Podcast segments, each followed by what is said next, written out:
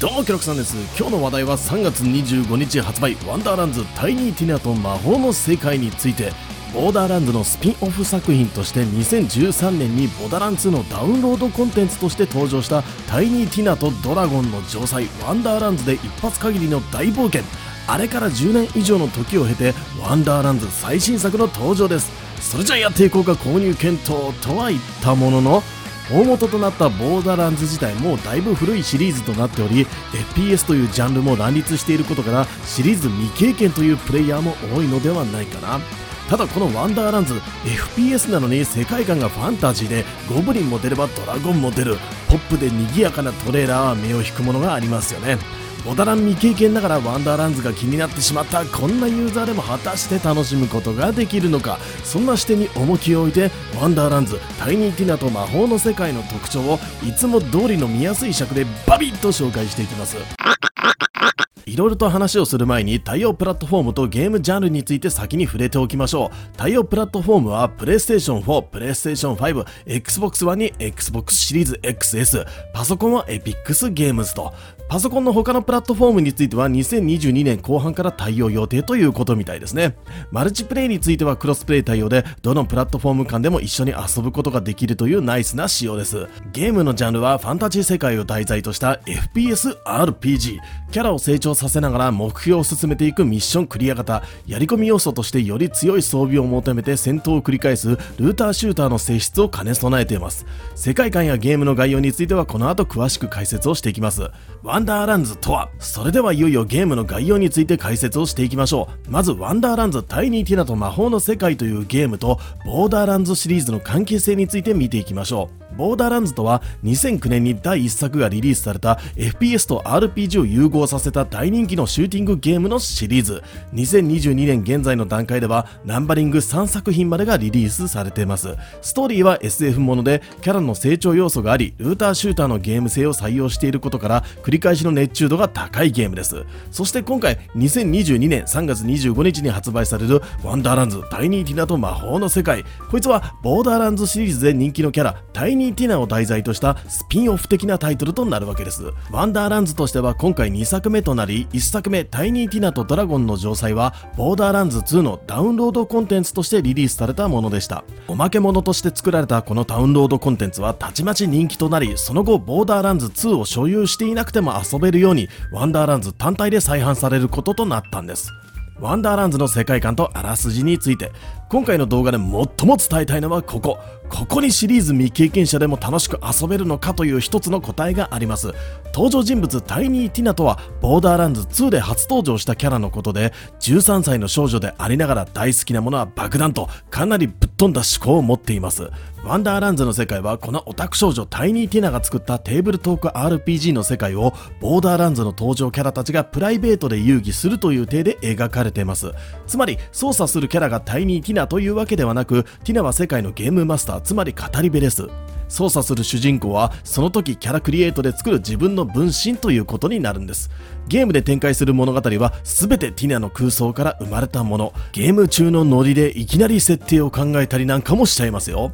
前作ドラゴンの城塞のプレイ映像からワンダーランズのノリというのを見てみましょう。冒険者たちはフレイムロックレフュージにやってきました。ここはいい村でしたがハンサムソーサラーのせいでめちゃくちゃになっています。村に近づいて詳しく調べてみる。牧歌的な雰囲気の村のようです。こことは大違いで。村はめちゃくちゃになったんじゃないの？牧歌的ってどういうこと？今のなし。村は永遠の闇に包まれています。不気味な音楽に。腐敗臭が立ち込み死体もゴロゴロ。ああジョーは森に入ったよ。森の中は危険だ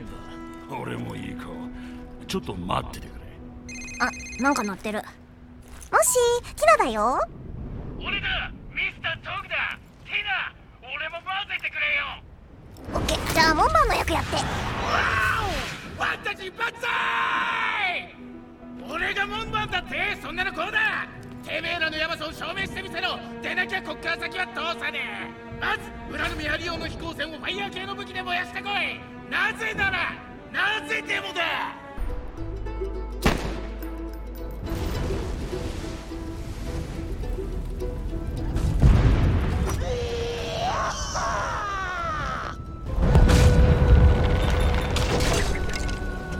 ちょっとこれじゃ村に危険が迫っても分からないじゃない。なんでこんなことさせるのよ。それ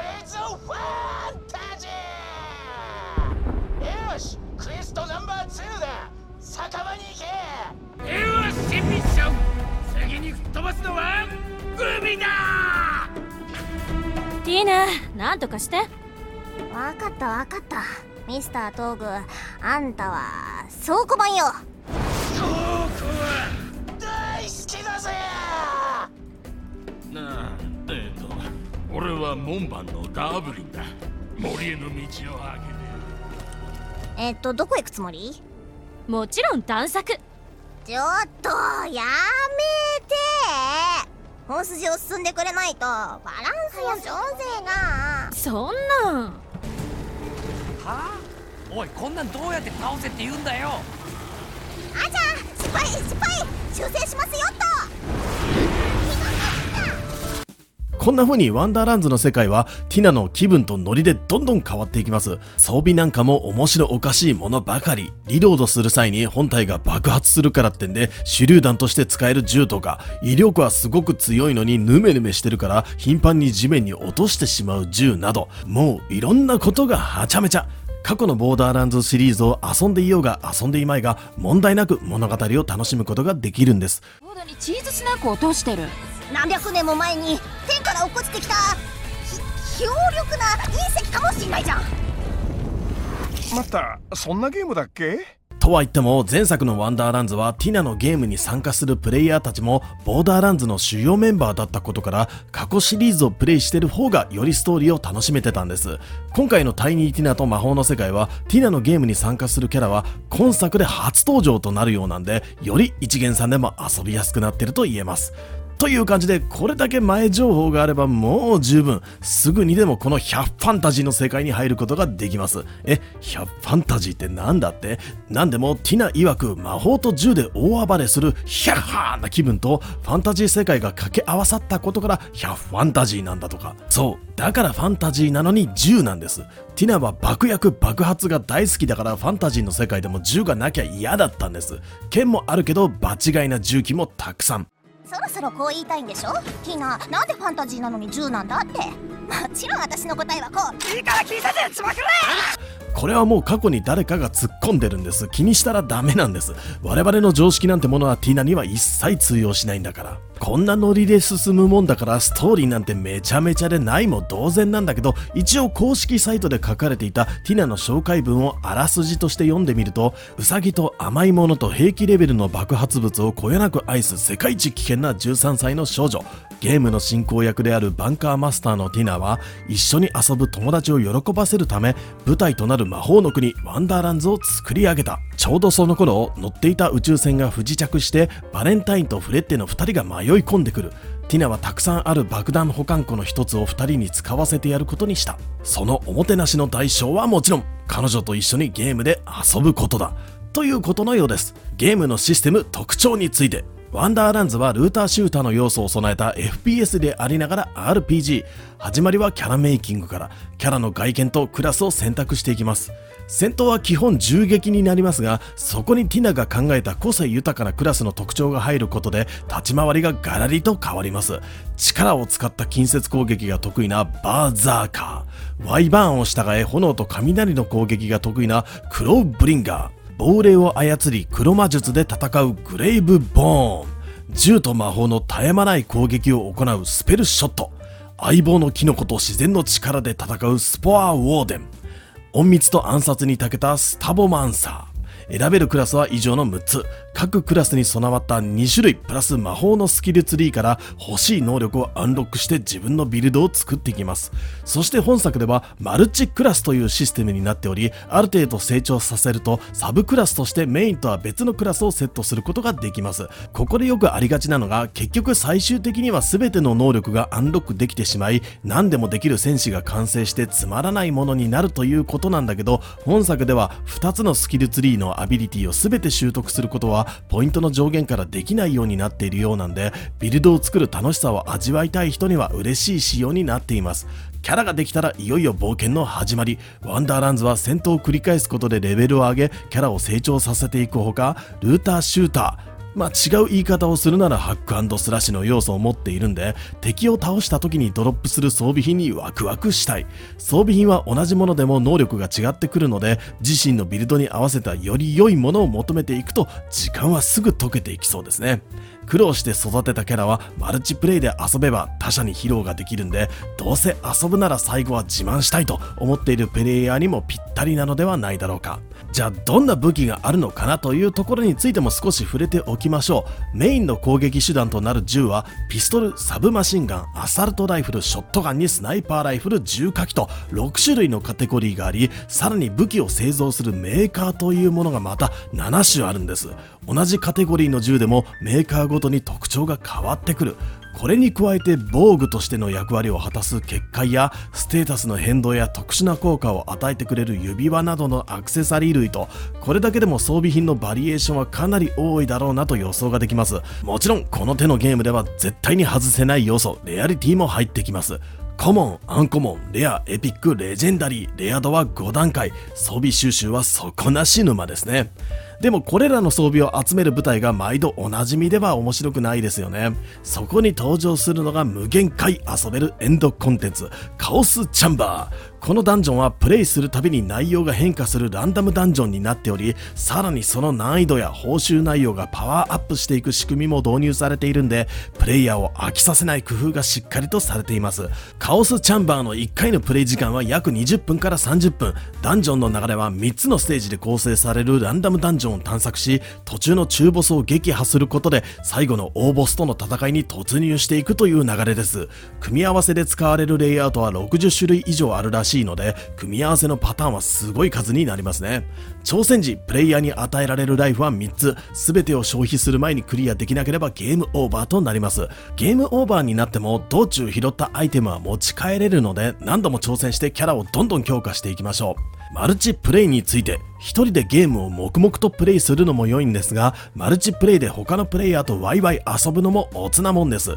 今回のワンダーランズはマルチプレイにかなり力を入れておりまず全てのプラットフォームで垣根なく遊べるクロスプレイを実現しています。プレイステーションユーザー XBOX ユーザーパソコンユーザーと入り混じって遊べるゲームはそう多くないのでありがたい仕様ですよね。マルチプレイ時の取得アイテムについてはどうやらそれぞれが取得できるオプションと取り合いになるオプションの2つが用意されているようですね。わざわざ取り合いになるオプションというのを選択する人がいるかどうかは分かりませんがワンダーランズらしいなとちょっと笑ってしまいます。そしてプレイステーション XBOX の家庭用ゲーム機版であれば画面分割によるローカルマルチプレイにも対応してます。次世代機プレイステーション5と XBOX シリーズ XS なら最大4分割。全世代機プレイステーション4と XBOX1 なら最大2分割。ここ購入時の注意点なのですがパソコン版を買ってしまうとこの機能はありません。マニアックなゲームなのに家族や友達と遊べるっていいですよね。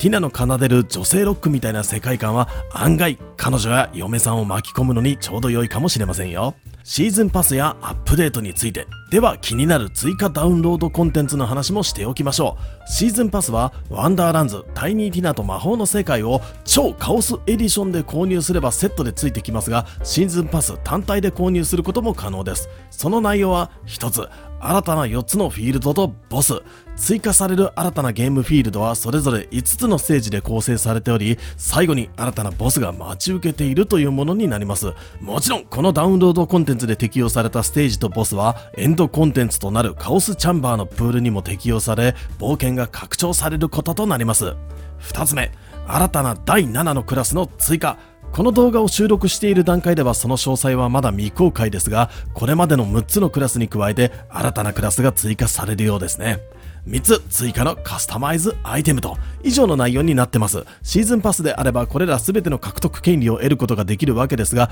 4つの追加コンテンツは別途単品でのダウンロードコンテンツでも購入できるようなんで自身の進捗に合わせて買い足していくのも良いかもしれませんね。そして嬉しいことに有料ダウンロードコンテンツ以外にも発売後の無料アップデートとしてさらなるエンドコンテンツなどを計画しているようですね。その詳細についてはまだ不明ですが今後の続報に期待しましょう。最後にこれは人によってはどうでもよい話ですがエピックゲームズ版を購入した人は期間限定特典としてあのバトロワでおなじみのフォートナイトで使用できるダイヤモンドポニーグライダーが手に入るようなんでフォトナもプレイしているという人はどのプラットフォームで買おうか大いに悩んでください。さあいかがでしたでしょうか？今日のケロクさん TV いつも紹介動画作ってる時ってう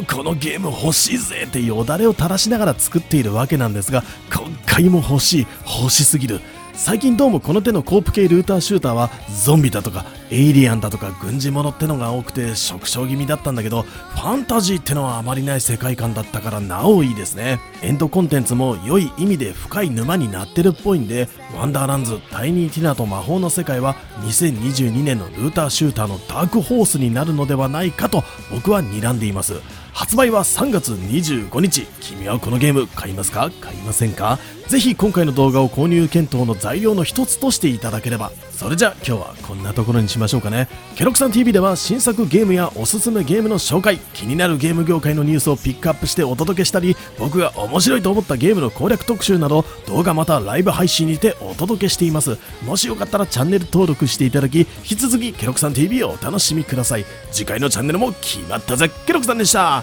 またね。